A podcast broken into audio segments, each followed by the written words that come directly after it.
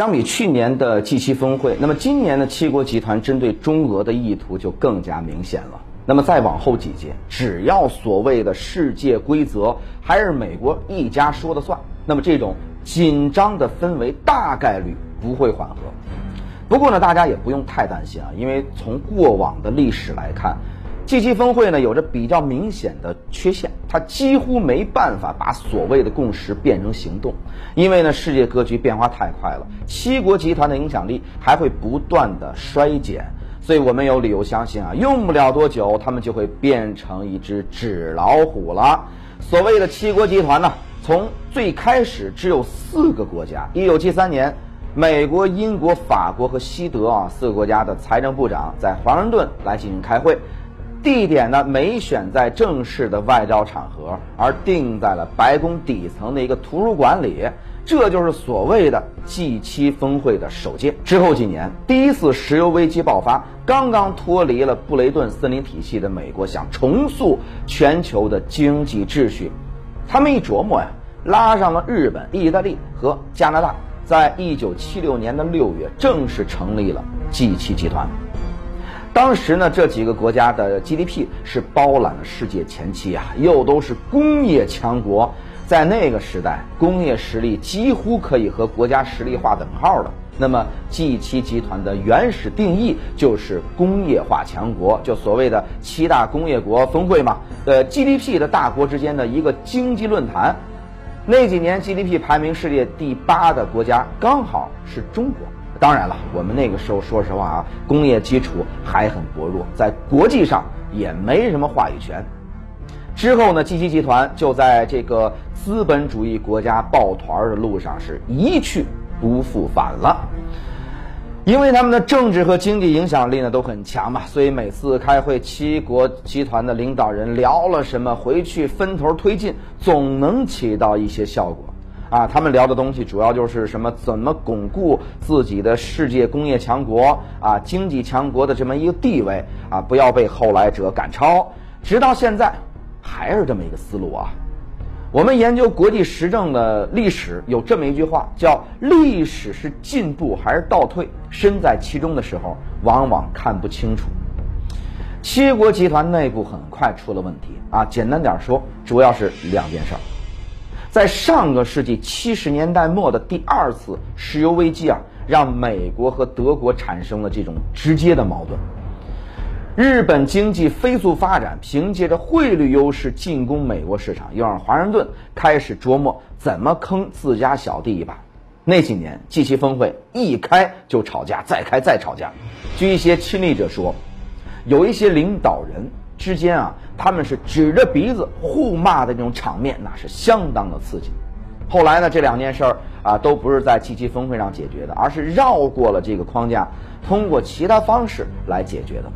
从这儿啊，我们就不难看出，所谓的 G 七集团，它也不是铁板一块儿，成员国之间往往是各有各的诉求啊。真要起了什么不可调和的矛盾，一样是刺刀见红。前两年啊，这个特朗普就差点凭一己之力把这 G 七给散伙了。时任德国总理默克尔拍桌子啊，怒视特朗普的那张照片，堪称是 G7 集团历史上最经典的一幕。那再之后啊，经济全球化来了，制造业不断往发展中国家转移，比如说巴西啊、南非，包括中国开始飞速发展，西方工业强国主导全球经济的时代就此一去不复返了。中国的总 GDP。从一九九六年起挤进了世界前七，之后就再也没掉下来过。这七国集团呢，感觉到压力了啊，感觉到挑战了，转头找上了这个苏联解体后的帝国长子俄罗斯。前段时间，普京不是提议成立一个八国集团吗？说中国、俄罗斯、土耳其、印度啥的，咱们要团结起来对抗美国霸权。其实啊，现在说 G 七，过去有个 G 八。其实，一九九八年，俄罗斯就是八国集团成员啊，跟着美国蹦跶的欢着呢。那年呢，俄罗斯的经济还比较差，GDP 排世界第十九位，连阿根廷都不如。但那个时候的叶利钦和刚接班的普京，他普遍啊表现的还是比较亲西方的。七国集团呢，顺势就把他们给拉下来了。也是在那个阶段，七国集团的议题开始从经济逐渐辐射到环境保护、反恐、难民问题等等各个方面。他们想通过这样的方式扩大自身的影响力，继续掌控全球。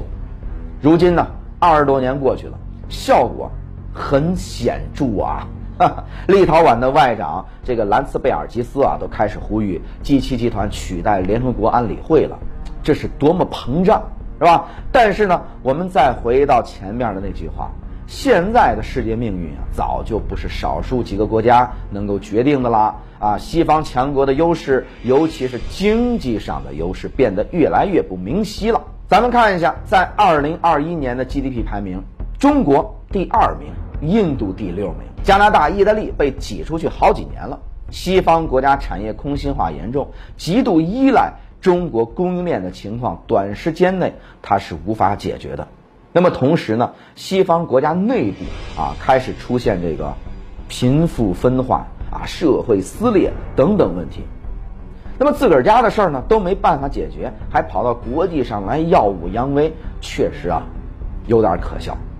那么再一个呢，不管是七国集团的自身，还是后来的中国、印度、俄罗斯啊这些金砖国家。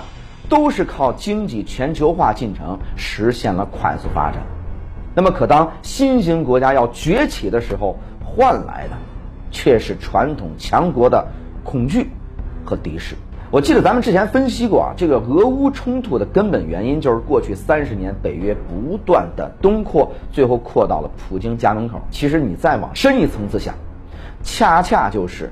即使七国集团曾经接纳过俄罗斯，也始终啊把它看作是威胁。